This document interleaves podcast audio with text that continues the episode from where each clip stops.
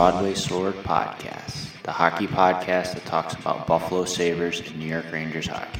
Hosted by Jon Scusa.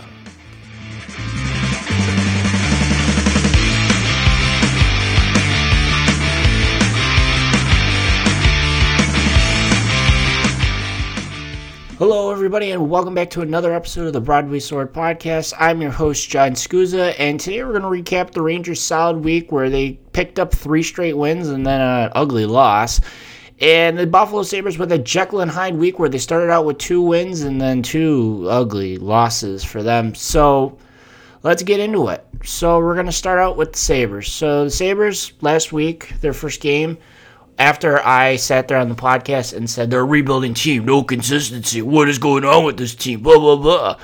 They went 5 1 over the Toronto Maple Leafs, who are supposed to be a playoff contending team and supposed to be a team that's supposed to be going all the way to the Stanley Cup finals, but for some reason hasn't been able to get out of the first round in the last 20 years, basically.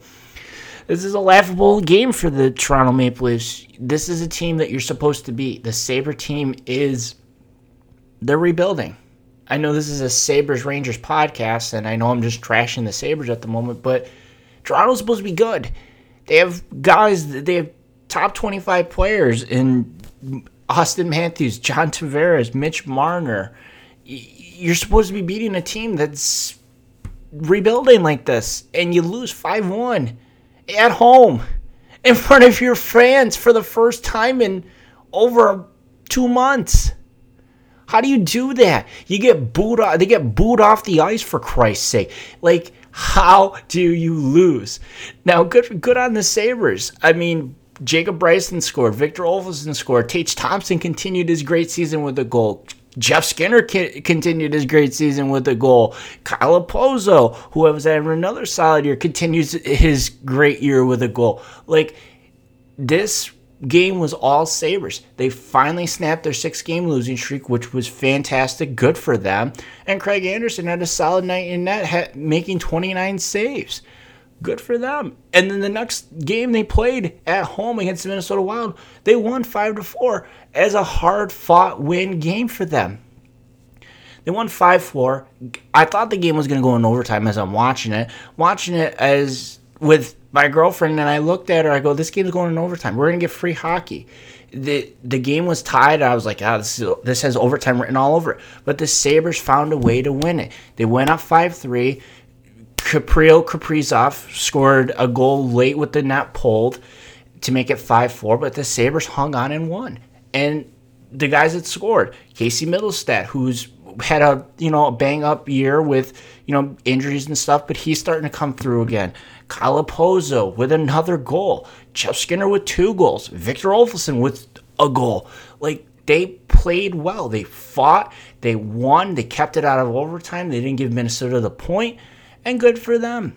Good for the Sabres. I'm glad that they're doing that. And then the next home game on Sunday, which was a matinee, which was Kids Day, they threw up a stinker. You get shut out three nothing to the LA Kings who have, have who have had a really good season so far. I give them a lot of credit. The Pacific Division is very weak, uh, in my opinion, but they're playing well. They're in the playoff hunt. They're probably going to make the playoffs, and good for them. They shut out the Sabres. They the Sabres didn't play well. You know, you could tell they got shut out three nothing. How are you going to win a hockey game if you don't score? So and then the very next night, a home game against the Florida Panthers, and they lose six to one. Now, don't get me wrong, Florida is a very good hockey team. Don't you know they're like they are just so good up and down the lineup on defense and in net. Just fantastic game, and it's just you know as the Buffalo Sabres. You expect nights like this against a team like this. This is what Toronto should have done to them but they didn't. But I digress. Florida beat them 6 1. They just, they, from the minute the puck dropped, they dominated, dominated, dominated.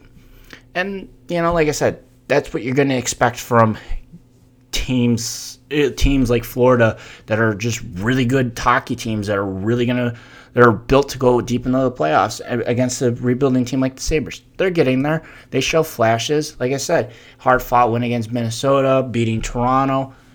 There's flashes. It's there. You got guys in like I've said before on this podcast. There's guys in the pipeline.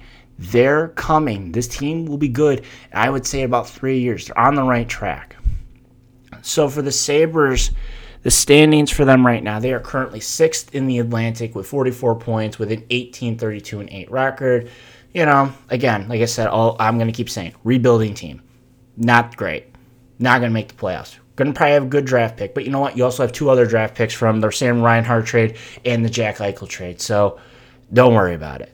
Their upcoming schedule. Speaking of Jack Eichel, Thursday, March 10th, at home. Jack Eichel makes his return to Buffalo since being traded to the Vegas Golden Knights. That's going to be an interesting game. There's going to be probably a mixed reception from the fans. And it will be interesting to see what happens. And then on Sunday, March 13th, they will take on the Toronto Maple Leafs again in the Heritage Classic up in Toronto. It will be a really cool game to watch. Toronto's jerseys, I will say, and I will go on the record, are ugly. Buffalo's looks really nice. I like it. Simple. I don't know what Toronto was doing with those jerseys. But regardless, Sunday, March 13th, 4 o'clock versus Toronto Heritage Classic. Going to be a good game outside. Alrighty, now on to the Rangers. The Rangers, like I said, had a solid week and then they threw up a stinker themselves. So let's start out. So last last time I did the podcast that night, they played the St. Louis Blues, and I sat there. Rangers played conservative. Shoot the puck, shoot the puck, shoot the puck.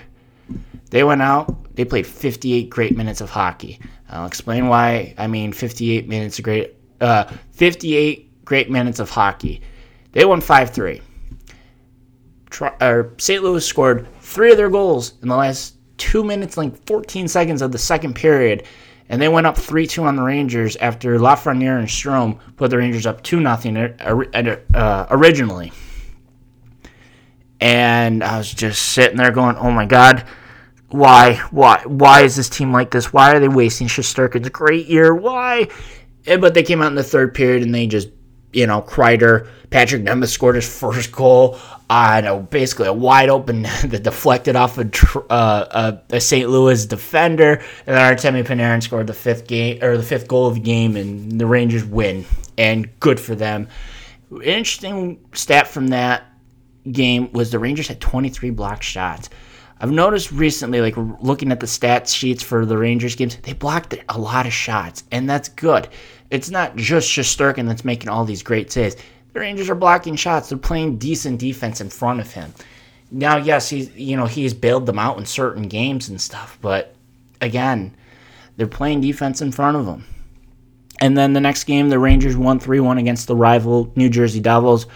Eight, this was the Rangers' eighth straight win against the Devils. That was that's a that's a heck of a stat right there. Eight straight wins. That's dating back till last season and probably even the season before. That's that's that's pure dominance right there. So good for the Rangers. Shesterkin played lights out with a, a 9-7 save percentage in that game, giving up one goal. Great game by Shesterkin. Then, then, and then the next game, they started their four-game road trip that is throughout this whole week with a 4-1 win in Winnipeg. Shesterkin made 45 saves in that game, played out of his mind.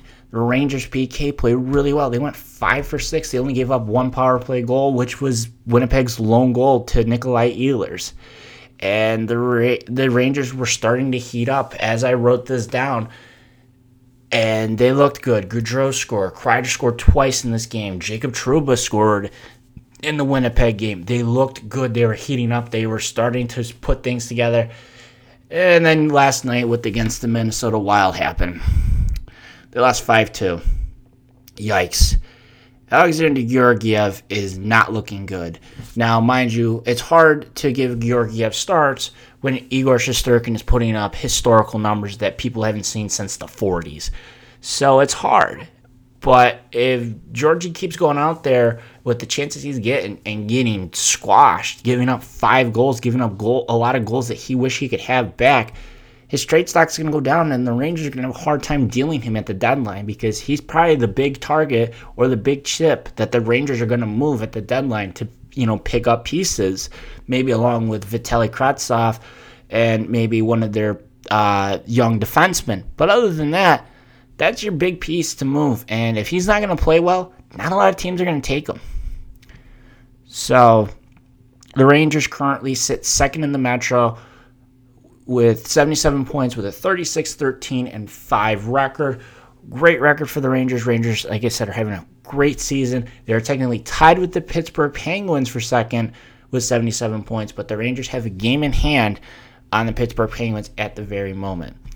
And then the Rangers' upcoming schedule Thursday, March 10th, they will be in St. Louis to take on the St. Louis Blues again. They will continue their four game road trip. And then on Saturday, March 12th, they will be at Dallas taking on the Dallas Stars to finish out their four game road trip. That is it for this episode of the Broadway Sword podcast. Thank you for listening, and I will see you on the next one.